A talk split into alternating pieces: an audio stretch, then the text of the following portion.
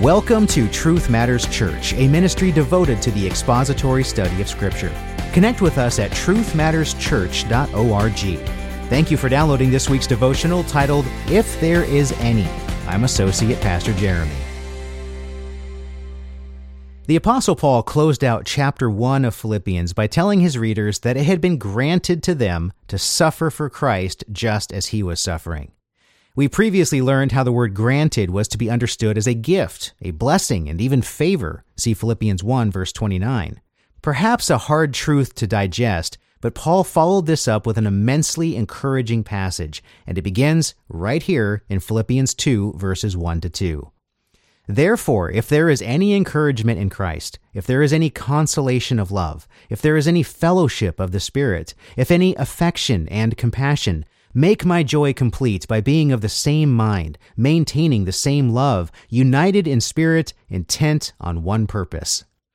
The first word of the sentence, therefore, tells us that what's about to be said is in direct relation to the previous thought. And being that there were no chapter and verse breaks in the original text, we can easily follow the correlation. Even though suffering is to be an expected part of our Christian walk, and some suffering is even granted or gifted to us as a blessing by God, there is no reason in those times to lack joy and hope. In fact, Paul seemed to really want to drive home four primary reminders for those who might be subject to suffering for Christ.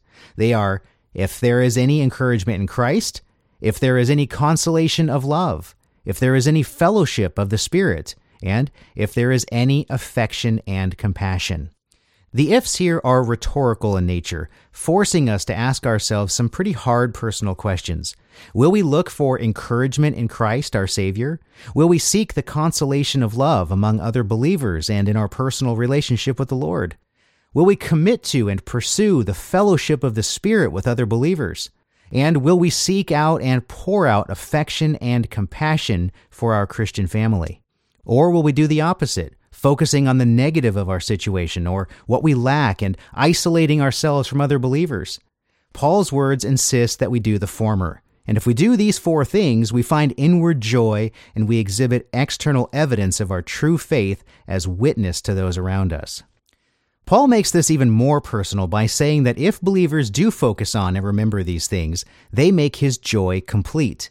Like a parent, a good pastor also finds joy when the flock entrusted to his care grows in the love of the Lord and the love of others.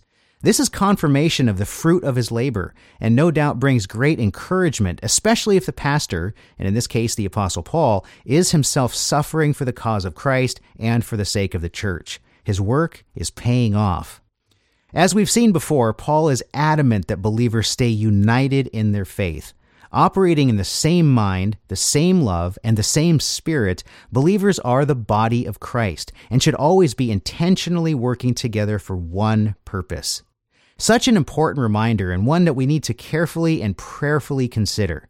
Here, inspired scripture demands that Christians be united in our faith.